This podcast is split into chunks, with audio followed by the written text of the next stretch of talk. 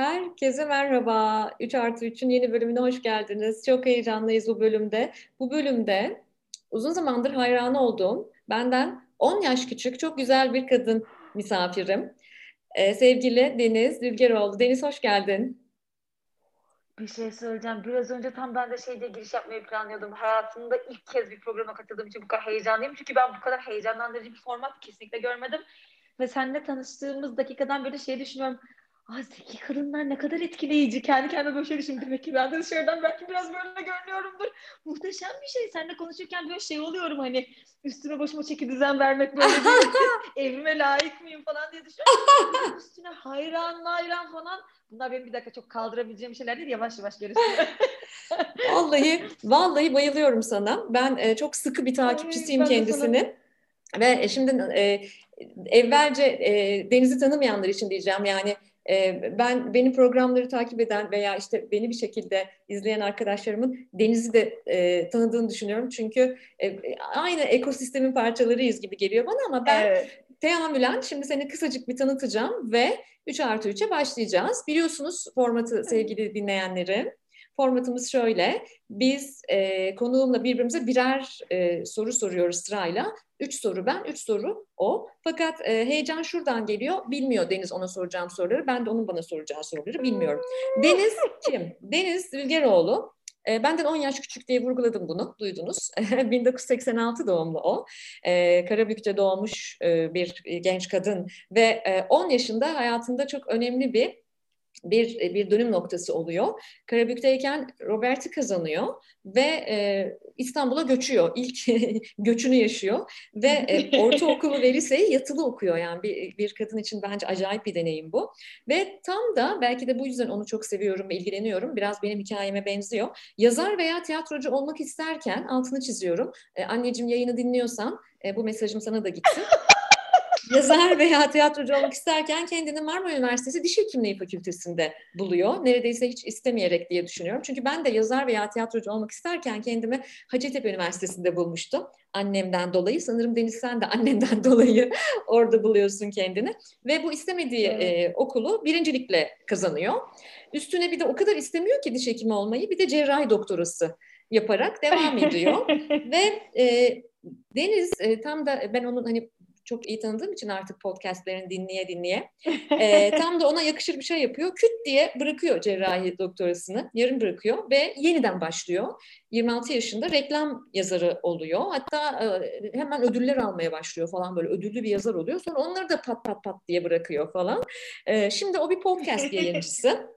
ve benim için çok çok bana destek olan bir şey yaptı aslında.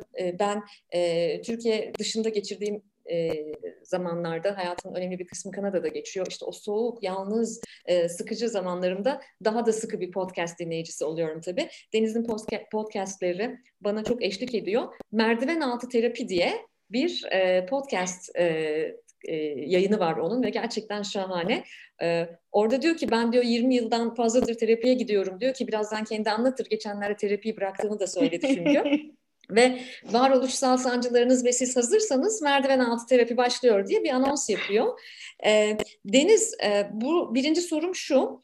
E, hayatta e, çok risk riskler almış bir kadın olarak bunu sana soruyorum. Çok riskler almış bir kadın olan sana soruyorum.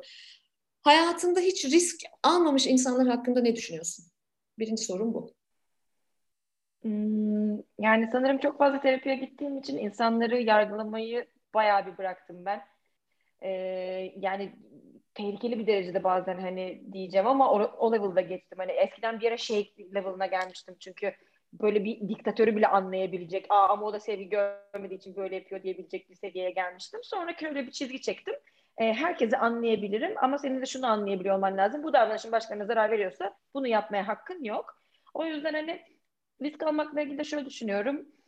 Risk almak tamamen senin iyiliğin için. Hani borsada olsun kazanacaksan e, çok büyük bir şey varsa işin ucunda risk tabii ki al. İşte e, bir ilişkiyi bırakıp başka bir ilişkiye geçmek istiyorsan ve sence yeni yaşayacağın ilişki çok çok çok iyi bir ilişkiyse ve bir önceki kaybetmeye değerse risk al. Kazanacak olan sensin. Ama sen risk almıyorsun ve sıkıcı bir hayat yaşıyorsun ve ben seni yargılıyorsam bana bunun ucunun dokunduğu hiçbir şey yok ki. Bu şunu gösterir. Ben gerçekte olan korkularımı sana projekte ediyorum, yansıtıyorum. O yüzden risk almayan insanlarla ilgili hiçbir şey düşünmüyorum. yani o yüzden bana yani şey diyorlar bana bazen böyle işte ne kadar cesur bir kadınsın. Nasıl bıraktın bunu? Ya bu cesaret değil. Bu şu. Sen benim kadar sıkılmamışsın demek ki. Senin için diş hekimliği ehmiş. Vallahi bana her gün dayak atsalar ben bu kadar acı çekmezdim. Ben o kadar nefret ettim. Ya tabii şununla da alakası var. Hani sıkıntıya ne kadar dayanabiliyor olduğumuz. Benim işte şu anda gördüğün gibi çok konuşasım var. Sürekli bir şey anlatasım var ve dolayısıyla benim için sabahtan akşama kadar insanların ağzının açık olduğu ve dolayısıyla konuşamadığı dolayısıyla benim onlara hiçbir şey söyleyemediğim, sessizlik içinde geçen bir hayat benim için işkenceden farksız yani atayım kendimi şuradan. Daha iyi ki oralara da kadar da gelmişti hiç podcast dinliyorsan bilirsin. Yani o yüzden risk alıp almamak hiçbir şekilde dışarıdan yargılanacak bir şey değil. Bence herkesin hayatını onu nereye getirdiğine, karakter olarak nasıl geliştiğine göre doğal gelişen bir sonuç diye düşünüyorum. Ve aldın o riski sen. Yani risk e, tarafında hala yürüyorum. Bu bana çünkü çok sorulan bir soru. E, yani nasıl konfor alanımızdan çıkarırız, işte biz nasıl riski almayı öğreneceğiz falan evet. ama sen sonra da devam ediyorsun o risk almalara. Yani Türkiye'nin en muteber ajanslarında e, çalışırken de oralarda da risk alıp oralardan da çıkıyorsun. E, ve e, bağımsız bir, e, daha bağımsız bir kadın olarak bir e, bir ne diyeyim bir e, girişimci bir kadın haline alıyorsun bence. Şu an bir girişimcisin. Aa, evet yani onu şey olduğunda fark ettim. Vergi. Vergi öderken anladın değil mi? ben galiba kendi işimi yapmaya başladım diye. Ama zaten hani şey oluyor hani e, böyle yedi tane evlilik yapan kadınlar olur ya hani muhtemelen artık ikiden üçten sonra iyice kolaylaşıyor. Artık benim için hani hayatımı değiştirmek çok kolaylaştı yani. Bana hani şey gibi bile gelmiyor. Ne olacak yani? Bir de kaybedecek bir şeyin de olmayınca hani ne bileyim benim holdinglerim olur, şeylerim olur da ay bütün bunları kaybedersem ne olur derim. Benim açıkçası çok da bir şeyim yok bu hayatta. O yüzden hayatın tamamına bir macera gibi bakıyorum. E tamam bu chapter'da, bu bölümde bizi sıktı. Hadi bakalım bir sonrakinde ne olacak diyorum. Ve şey gibi geliyor bana hani ya bu hayatta fiziksel olarak, anatomik olarak bir kere doğuyorsun, bir kere ölüyorsun. Ve yani eğer sen aynı hayatı yaşarsan, aynı meslek, aynı ilişki, aynı bilmem ne devam edersen bir hayatın var. Ama eğer mesela şimdi işte dişçiliği bıraktım, reklamcı oldum, reklamcı bıraktım, influencer oldum, influencer bıraktım, şey yazar oldum, onu bıraktım, diziye geçtim falan filan gibi şey yaparsan sürekli doğup doğup yeniden yeni hayatlara başlıyorsun. Ölüp doğup pardon. Ve dolayısıyla da yani bir hayatın içine anatomik olarak bir kere doğmuş olsan da ruhen bir sürü doğum sığdırıyorsun, bir sürü hayat sığdırıyorsun ve ya bana aksini seçmek biraz mantıksız geliyor ama tabii ki de şey de demiyorum hani diğer insanları yargılamak değil. Demek ki başka insanların da benden daha farklı ihtiyaçları var. Daha çok güven duygusuna, rutine ihtiyaçları var. Onu da anlayışla karşılarım. Ben öyle biri değilim ama. Kaldı ki riskin dibine riskin dibine vurmuş da durumdasın. Çünkü işte e, influencer'sın. İşte influencer'lıkta da biraz böyle bir saat tartışabileceğimiz ayrı bir konu. Evet, ee, ama işte, gidiyor. Evet. Ama hani sana öyle diyor insanlar yani influencer, influencer bir kız. Ee, pek de aslında klasik bir influencer değil bence.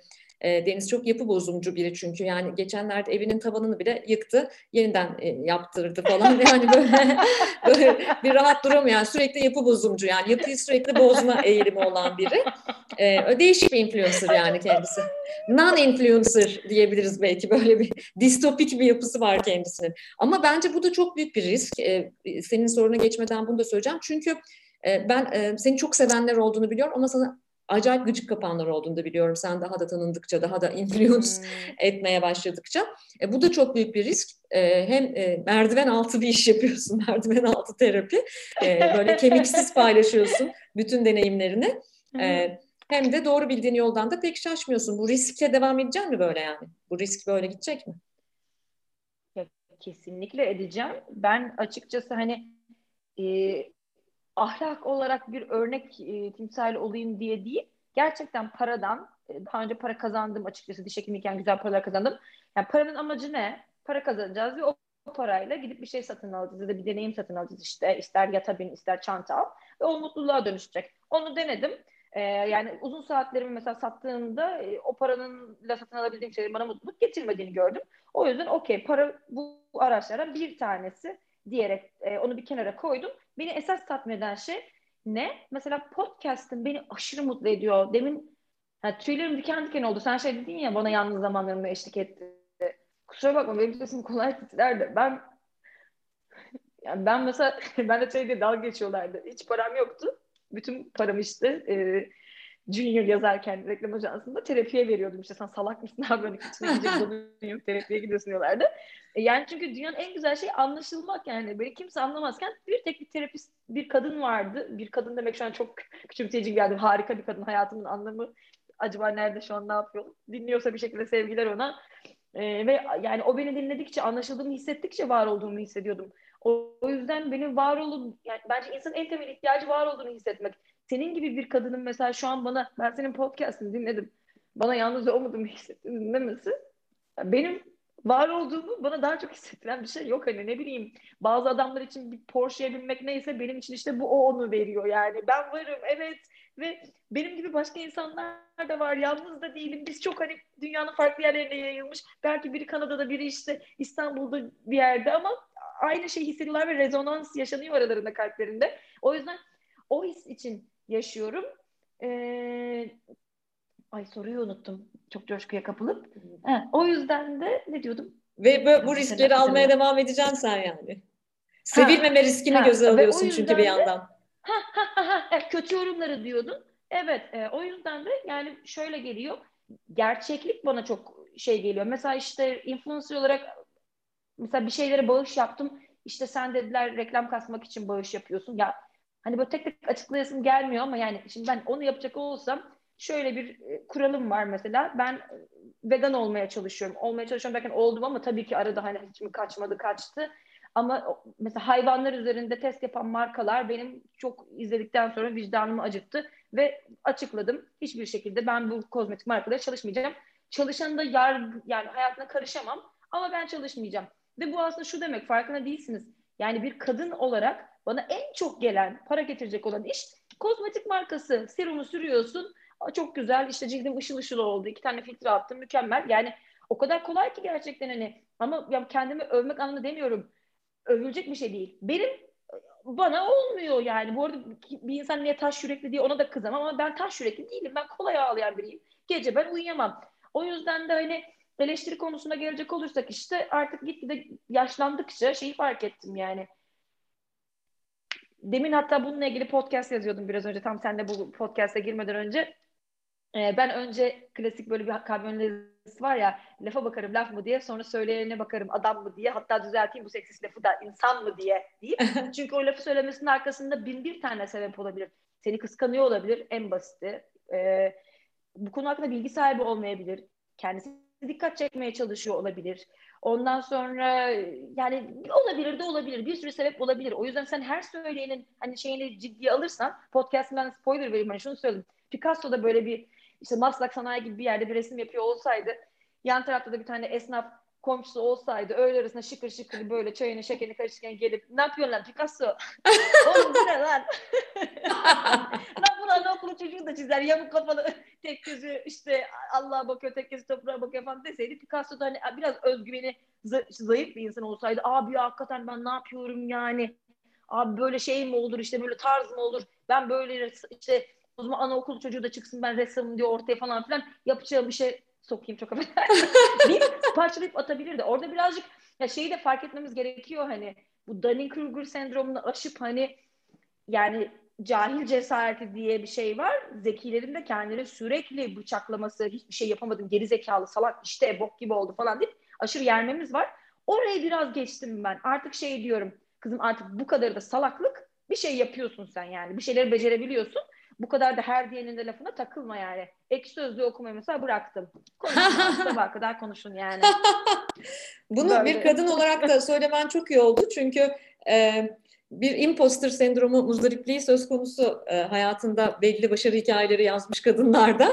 E, dinleyenlerin içerisinde ben binlerce imposter sendromlu kadın olduğunu biliyorum. O yüzden bazen de ben Dunning-Kruger'cilere özenmiyor değilim yani. Bir lokma da biz Dunning-Kruger olsaydık. Kifayetsiz muhterisliğin içerisinde bir miktar mutluluk olabilir. Neyse hadi soru sırası sende. Soru sırası bendeyse ee, ben sana şunu sormak istiyorum. Kanada'daki medeniyet var ama işte ister istemez biliyorum bir sıcaklık yok ya. Ve Türkiye'de de hani evet o medeniyetin açlığını çekiyoruz ama Türkiye'nin de böyle bana bir orospu gibi geliyor. Kanına bir girdi mi bir daha unutması çok zor ya. Lanet olsun yani. Her türlü zarar, her türlü bela ama şey yapamıyorsun ya. Sen hangisine daha yakın bir karaktersin sence? Ya ben e, seninle ilgili bunu bu arada çok pardon bir tane daha bir şey söylemek istiyorum. Sor. Ben de seni e, ilk kez bir YouTube programına konuk olmuştun. Orada izlemiştim ve izledikten sonra çok ilgimi çekti. Çünkü benim bir kere şöyle kadına ilgimi çekiyor. Bunu söylemek de ayıp mı bilmiyorum ama kadınlarda genellikle böyle eğer entel dantel böyle e, bir e, personaya girecekse şey bekleniyor ya hani biraz kilo alsın, biraz saçını başını boşlasın işte hani yani çünkü onlar çelişiyor gibi hani güzelliğine mi kasıyor abi hani o ki beyni yeterince gelişmemiş hani hani aptal sarışın denilen şeyin tam tersi olması lazım yani böyle zeki ve hani o seks sembolünün tam tersi.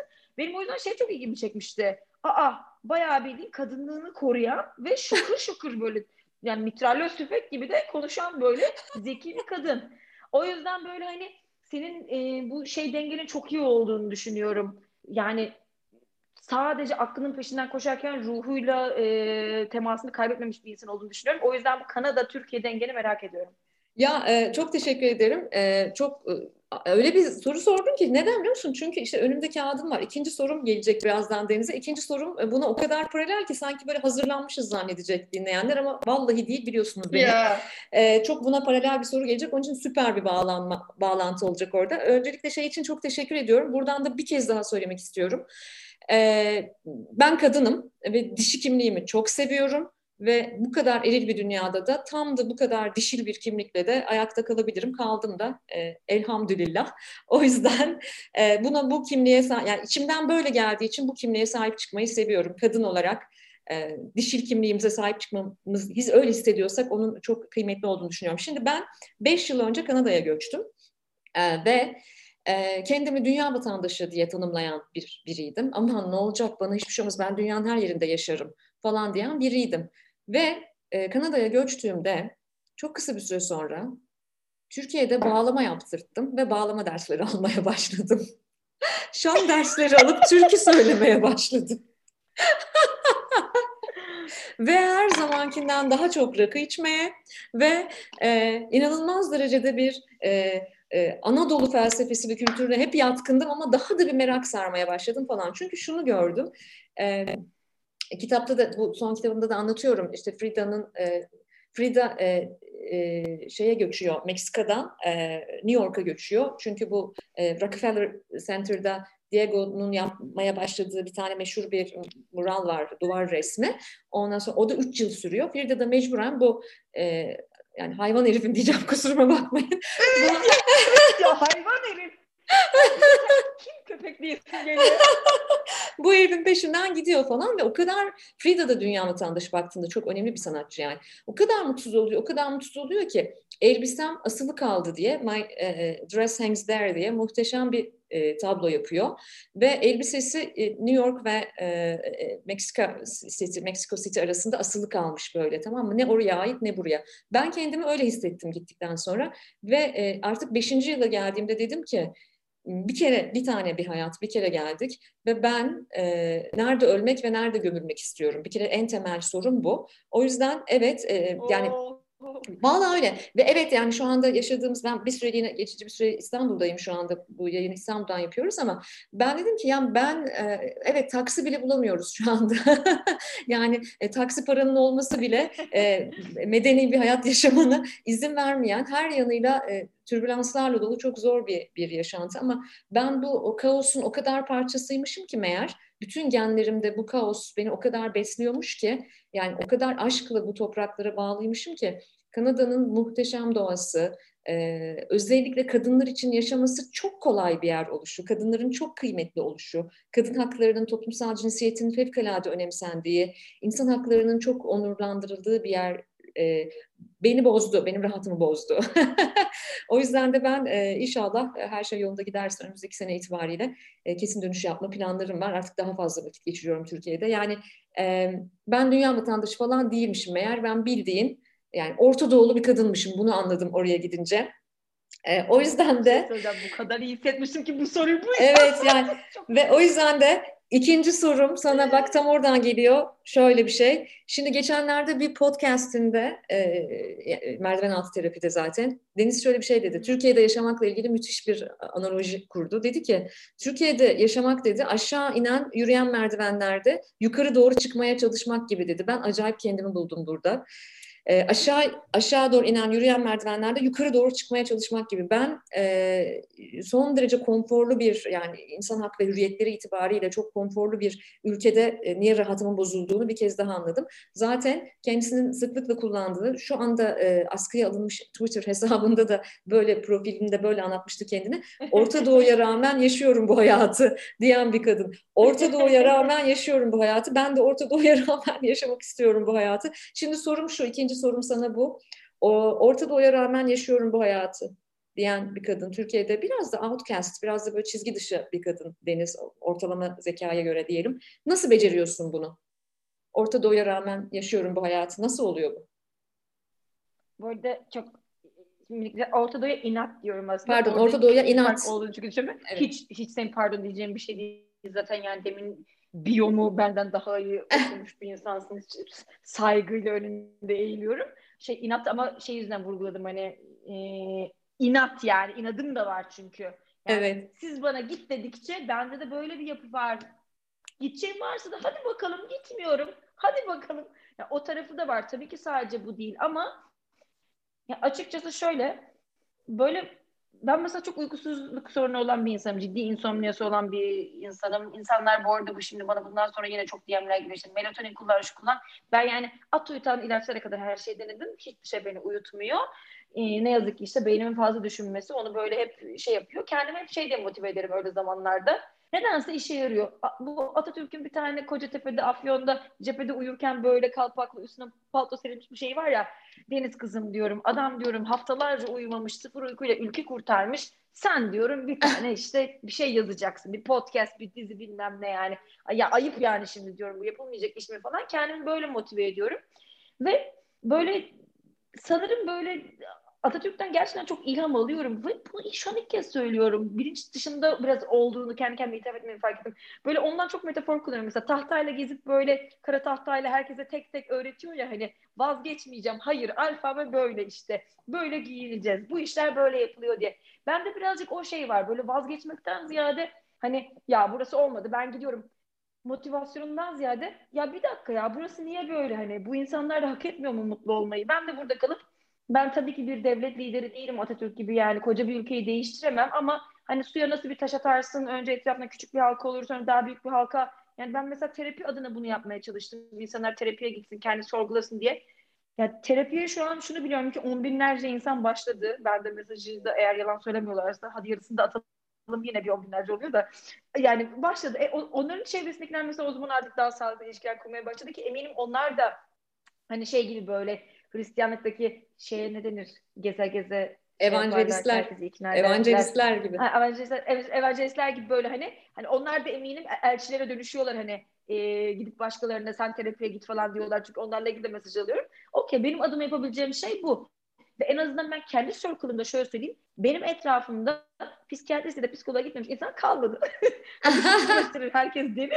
E tabii ki kapitalist sistemde herkes biraz deli yani. Dayanmak kolay mı? Birazcık paran imkanın varsa yani bence gidiyor olmalısın.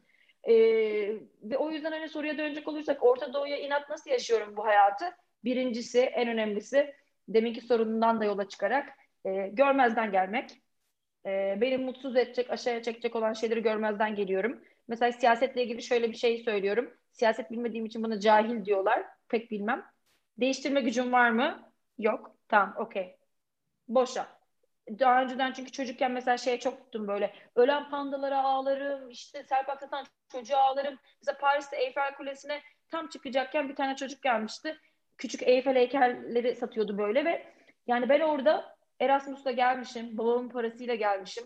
İşte vay efendim Paris'teki Eiffel Kulesi'nin tepesine çıkacağım. Çocuk orada tam bana satmaya çalışırken abla polis geliyor diye hani tabii Fransızca hani gel gel gel şuraya gel falan dedi. Aa, çöktüm orada oturdum hıçkıra hıçkıra ağlamaya başladım hayatın adaletsizliğine. Yani ben orada Eiffel Kulesi'nin tepesine çıkacağım. Çocuk bana 5 euroya heykel satmak için polisten kaçmaya çalışıyor falan.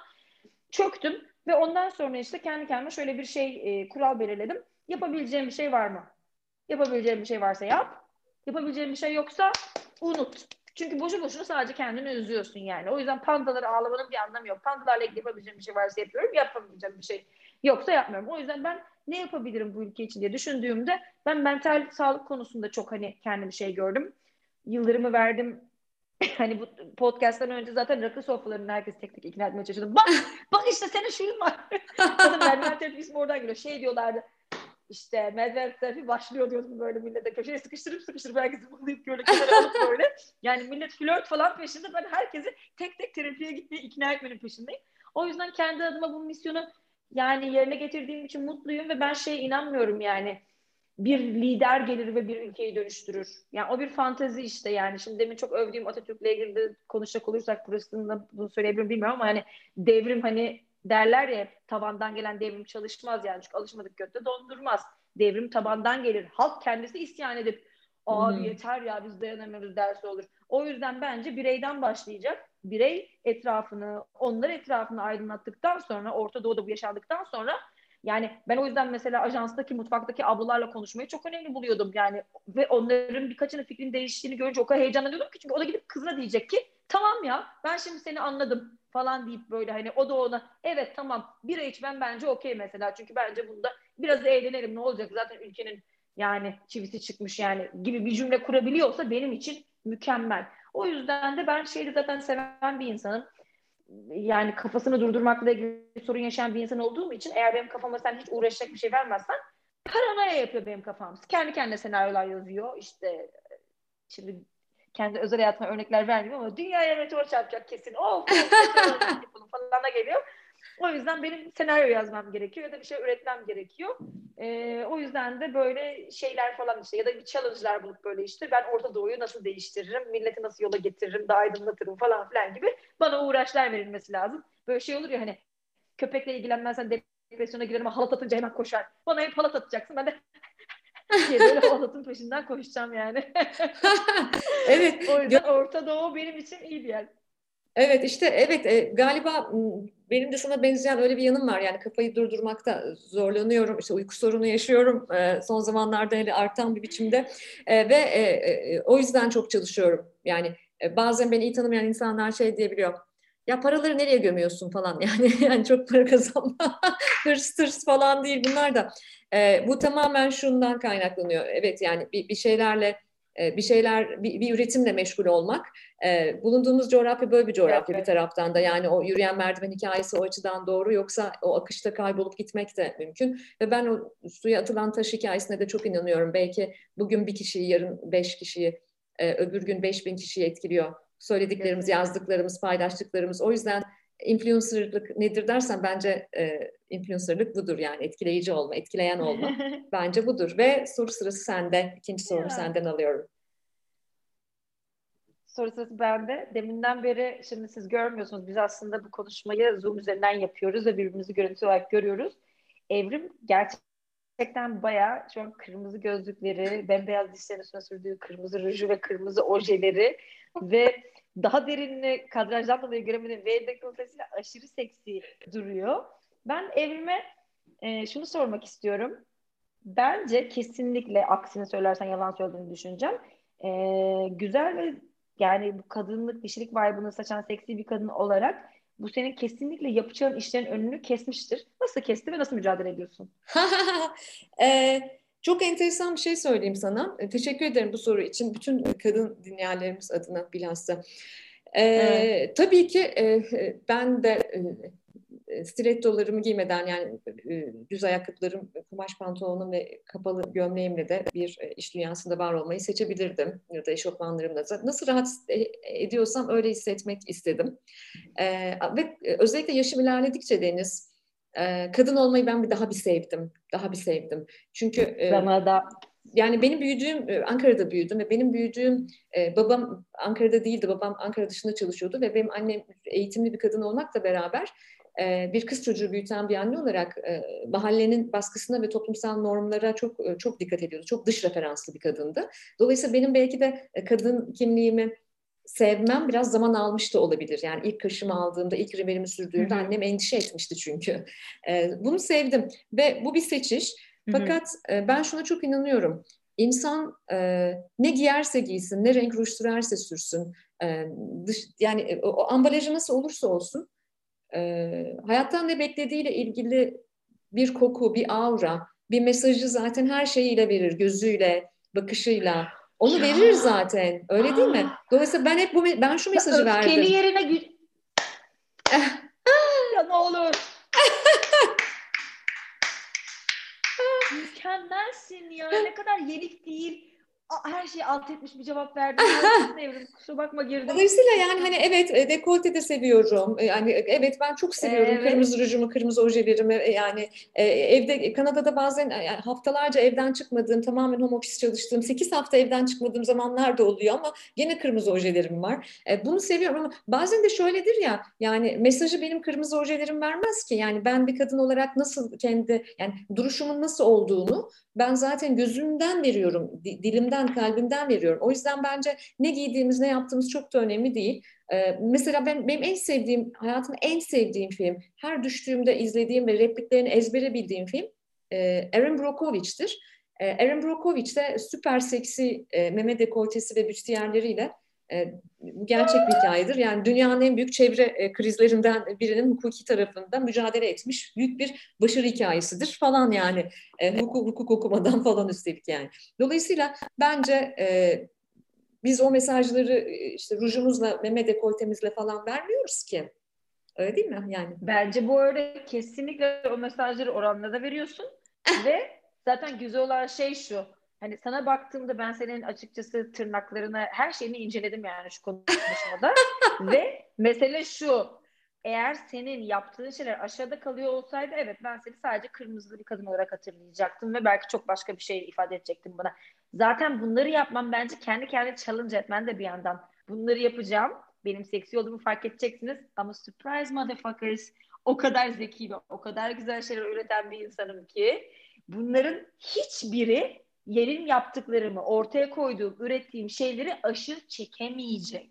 Yani bence zaten buradaki özgüven güzel yani daha da seni şey gösteriyor bu özgüvenle. Çünkü sen şu an gerçekten şuna eminim hani e, dişleri sararmış, saçlarını kısa kestirilmiş böyle iğrenç bir gözlük takmış bir kadın Aa, çok daha az şey yaparak daha erkeksi göründüğü için bir şey üretiyormuş gibi görünebilir. Ama seni indirgemden bir şey çok çok çok çok kolay.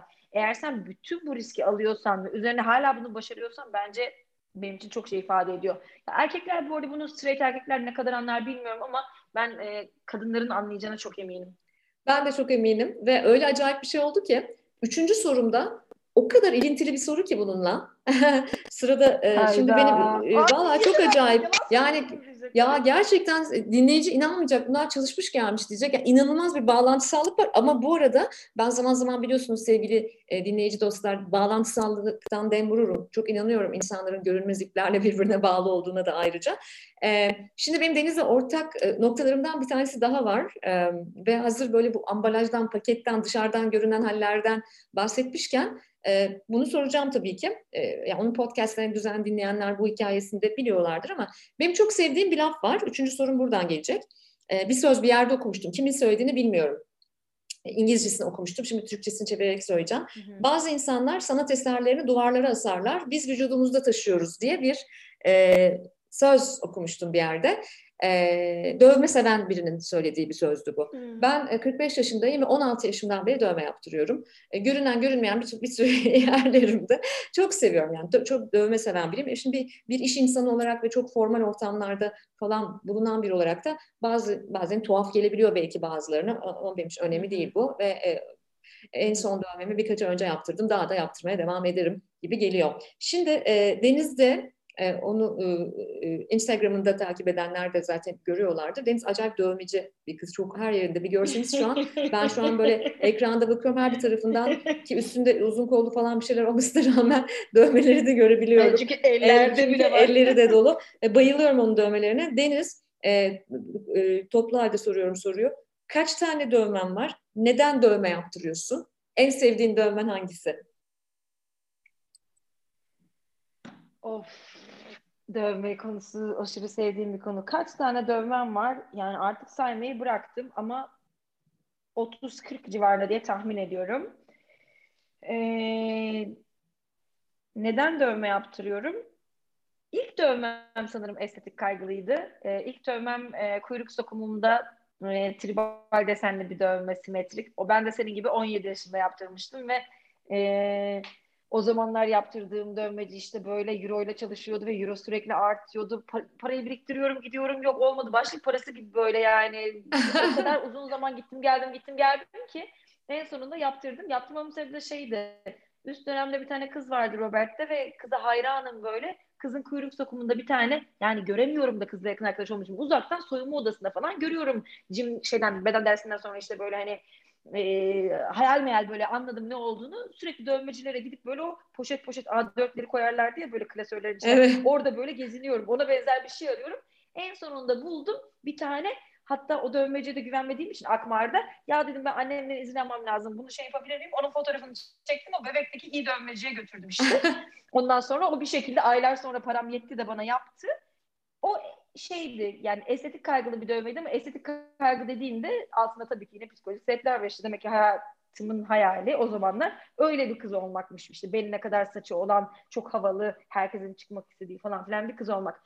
Onu bir kenara bırakacak olursak ondan sonraki dövmelerim dövme benim için öyle bir yere evrildi ki yani şey dövmecim şeyde dalga geçiyor yani geldiğin zaman ne yazdıracaksın diyor. Çünkü şey yok, şekil yok bende hani.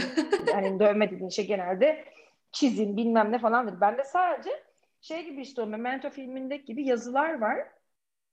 Yani böyle e, insanları incitmeyecek şeyle söylemek istiyorum. Hani kutsal kitaplar Tanrı tarafından indiriliyor ve bize yol göstermesi gerekiyor. Ya şimdi ben de şöyle olduğuna inanıyorum. E, hayatı bence yaşadıkça çözüyoruz ve bazen çok büyük aydınlanmalar geliyor ve o aydınlanmalar çok kıymetli. Kendinin böyle nasıl function ettiğini diyeceğim, nasıl çalıştığını, sisteminin nasıl mekanizmanın çalıştığını anladığın anlar geliyor ve o anları unutursam diye çok korkuyorum. Hemen gidip yazdırıyorum. O yüzden aslında bakarsan eğer lütfen kimse alınmasın, gücenmesin yani bir tanrıyla yarışmak gibi eğer inanıyorsanız bir şeyim yok ama kendi kutsal kitabım gibi hatta kutsal kitaptan da daha şey samimi bir örnek vereyim. Kendi annem babamın bana yapamadığı şeyleri ben dövmelerimle yaptım.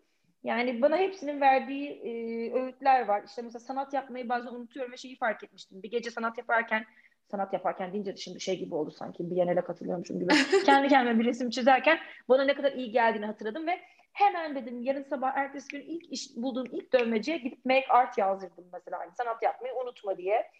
Ondan sonra mesela şey yazıyor bir tanesi bak the braver you are the braver you fight. Korkaklık yapmışım bir şeyde ki hiç uyum değildir. Ama işte annem bana terbiyeli olmayı öğrettiği için böyle hadi demişim bir kere de öyle deneyeyim. Ve kaybetmişim ve sonra şey değil yani tekrar gidip hakkımı aramaya karar vermişim. Ondan sonra da ulan Deniz dedim yani sen şöyle bir kızsın. Sen ne istediğini çok iyi biliyorsun ve ifade etmeyi de biliyorsun. Hakkını aramayı da şey yapmayı da. Ve o yüzden de e, yani sen ne kadar cesur savaşırsan ben bunu istiyorum, bunu yapmak istiyorum. Gerekirse bütün gemileri yakarım ama o istediğim şeye sahip olacağım dersen o kadar da iyi savaşıp o savaşı kazanıyorsun. O yüzden sakın işte ama el alem ne der, onu böyle konuşurlarlar falan kulak asma diye mesela gidip bunu yazdırmışım gibi böyle bütün dövmelerimin aslında fonksiyonu şey hepsini bu arada zaman içerisinde sindirdim ara ara bakarak böyle ve e, en sevdiğim dövmem hangisidir? Şu an Apple Watch'umu ay reklam verdik. Apple'da bize kaldı çünkü hisseler çok düşüşteydi. ben evet. Watch dedim diye patladı şimdi. Apple mı hemen bastı. Belli mi olur patlar falan yani Allah'tan bağımsız medyadayız. ee, şey en sevdiğim dövmem de şey yazıyor. Feared before, hesitated before, but tried and made it every time. İşte daha önceden de korktun, daha önceden de tehdit ettin ama denedin ve her seferinde başardın. Bu dövme gerçekten hani e, işte bu çok büyük kararlar alan hani özel hayatında, iş hayatında, her türlü aile içinde hani bilmiyorum ailesinde birinci dereceden e, bir üyeyle ilişkisini kesen kaç insan var çok kolay olmuyor. E, ama yani her seferinde korkuyorum ve yapmalı mıyım diye tereddüt ediyorum. Ama bugüne kadar gördüm ki hiçbirinden pişmanlık duymadım. Hepsinin sonunda başardım ve çok iyi kararlar oldu. Çünkü bir şey gerçekse sen onu içinde hissediyorsun. Bunu yapmam lazım diye. O senin içinde artık durmuyor, hapsi demiyorsun. Sen onu böyle bastırmaya çalışıyorsun ama o böyle şey gibi hani hamuru böyle bastırmaya çalış içeri kabardık kabardıkça kabarıyor, kabardıkça kabarıyor. Daha ne kadar bastırabilirsin üstüne fışkıracak bir yerlerden yani. O yüzden bu dövme ilk başlarda böyle sindirene kadar işte çok korkmama rağmen sırf bu dövmeye güvenip tamam ben bunu yazdırdığıma göre o zamanki Deniz'in kafasına güveneyim yapayım dedim. Ve çok korktuğum kararları götüm ata ata affedersin yaptım ve şimdi artık mesela çok daha kolaylaştı. Bu dövme o yüzden bana yani kusura bakmasınlar ama bazı konularda anamdan babamdan daha çok katkıda bulunmuştur. Babamdan kesin daha fazla katkıda bulunmuştur. evet, evet, merdiven altı terapinin sıkı takipçileri şu anda Deniz'in e, ne demek istediğini çok daha iyi anlayabileceklerdir. Bundan sonra dinlemeyenler de dinleyince duyacak. O kadar otantik bir kız ki gerçekten yani ben e, Vulnerability diye bir kavram sevgili dinleyiciler çok e, hem yazıyorum çiziyorum bilenleriniz oluyor. Son yıllarda e, kırılganlık diye çevrilse de ben yaralanmaya açıklık demeyi tercih ediyorum. Deniz çok e, yaralanmaya açık evet. bir kadın. Bu, bu tarafını çok seviyorum. Ben de son yıllarda artan bir biçimde canım sıkıldığında, moralim bozulduğunda, acı çektiğimde, dibe vurduğumda bunu e, alenen böyle sosyal medyada veya bu yayınlarda ki ben bu yayınları e, bir takım terapistlerle ve danışmanlık aldığım kişilerle de yaptım biliyorsunuz takip edenler. Kendi acımı da böyle ortaya e, koyuyorum. Ben bazen eleştiriliyorum bu konuda ya olur mu işte sen bir iş insanısın falan işte sen rol model olmak zorundasın falan. Bu çağ öyle bir çağ değil. Hiçbirimiz rol model olmak zorunda değiliz. Zaten e, dövme yaptırın diye de bunları söylemedik. İsterseniz yaptırmayın. En yakın kız arkadaşlarımdan biri e, Ferrari'ye sticker yapıştırılır mı dedi bana. Ben hayatta dövme yaptırmam dedi. Ama ben hala onu çok seviyorum. Kim Kardashian'ın lafı yani. Kim Kardashian'ın lafı evet. O yüzden e, bu e, bir, bir mesaj e, vermek amaç amacıyla e, sorduğum bir soru şöyle yapın böyle yapın rol model olalım diye söylediğim bir şey e, değil ama eğer bir konuda rol model olacaksak ki tüm haşa ama bir konuda işte e, rol model olacaksak o da otantisite olsun, sahicilik olsun, gerçeklik olsun, yaralanmaya açıklık olsun. O yüzden ben bu açıklıkla bu podcast yayınlarını tamamen kendi keyfim için yapma sebebim bu. Teşekkür ediyorum senin de açıklıkla cevap vermenden dolayı.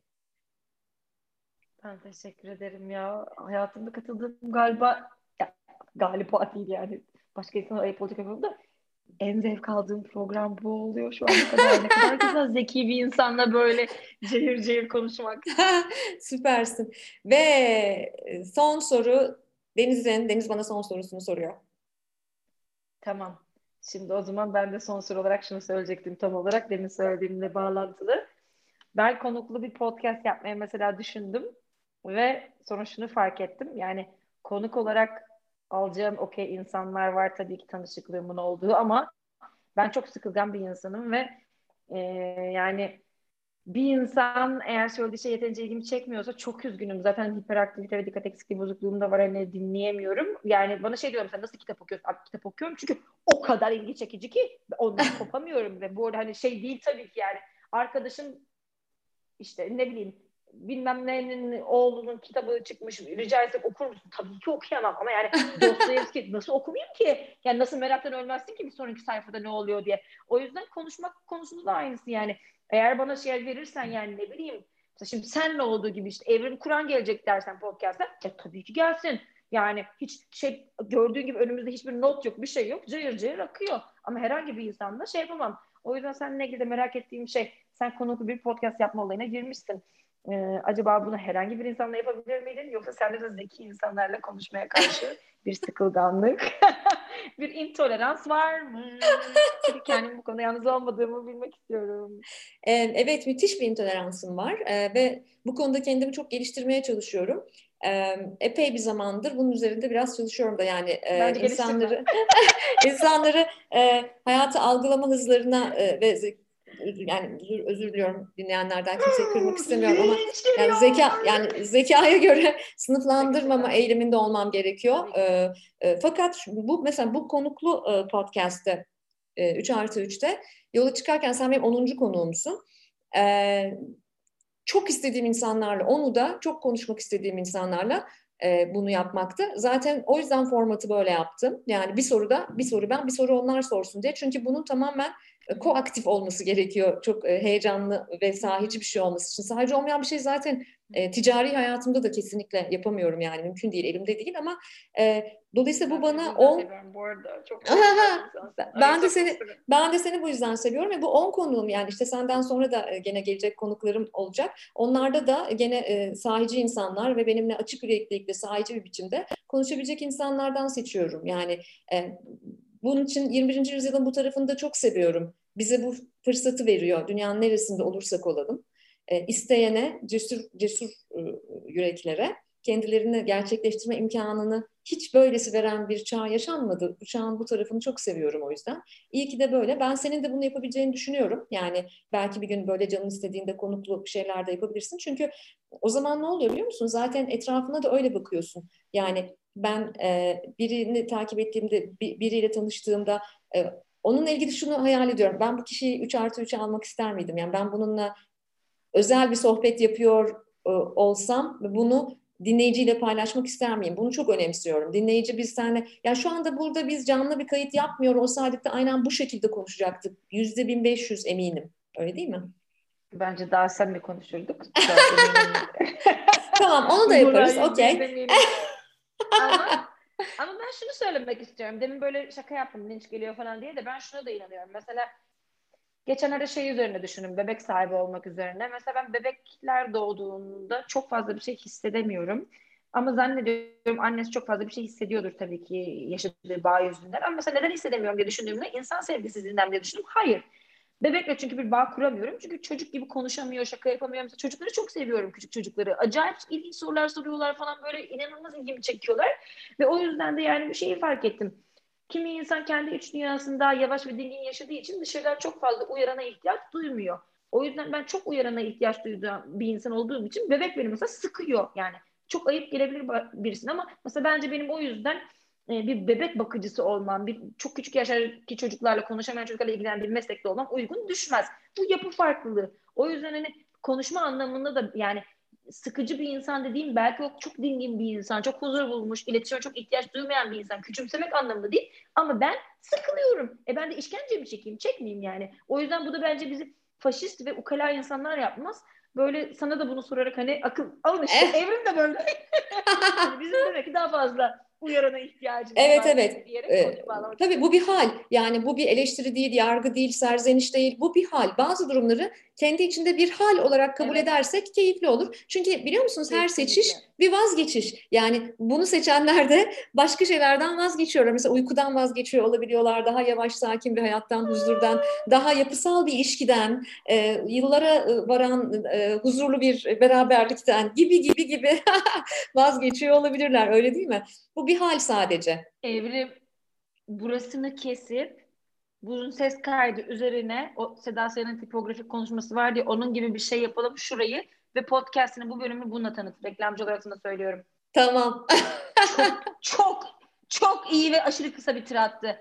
Her seçiş bir vazgeçiş ve bu uykudan. Özeti bu ya. Şu an bana download etti. Çok güzel ama evet. Aa biz de bedeller ödüyoruz be. Deniz çok teşekkür ediyorum. Ee, harika bir harika bir sohbet oldu. Ee, yine yaparız. Bir punduna getiririz. Başka şeyler de yaparız. Dükkan bizim çünkü Deniz. Öyle değil mi? Hayat bizim. Dükkan bizim ve ben bir dahakine daha güzel giyineceğim abi. Kendimi gezer banyo terliği gibi hissettim senin yanında. Ay gezer markasında şey olmasın ama. Efendim gördüğünüz gibi kadın amatör bir influencer olduğu için mütemadiyen bedava markalar veriyor arada. Yani demek ki bu influencerlık öyle bildiğimiz gibi bir şey değil. Deniz çok teşekkür ediyorum. İyi ki geldin. Tekrar ben seni e, ederim. Çok onore oldum. Estağfurullah beni çok mutlu ettin. Seni tekrar tekrar görmek, sohbet etmek çok istiyorum ve tabii ki seni dinlemeye devam ediyorum. İyi ki varsın. Sen de iyi ki varsın. Yani kendimi gerçekten hani çıkıp herkese Evrim Kur'an'ın podcastine konuk oldum diye şu an hava atacağım. Onun heyecanlı bir yanıp tutuşuyorum. Kendine çok iyi bak. Görüşmek üzere. Sen de. Görüşmek üzere Evrim. Bay bay. Güle güle.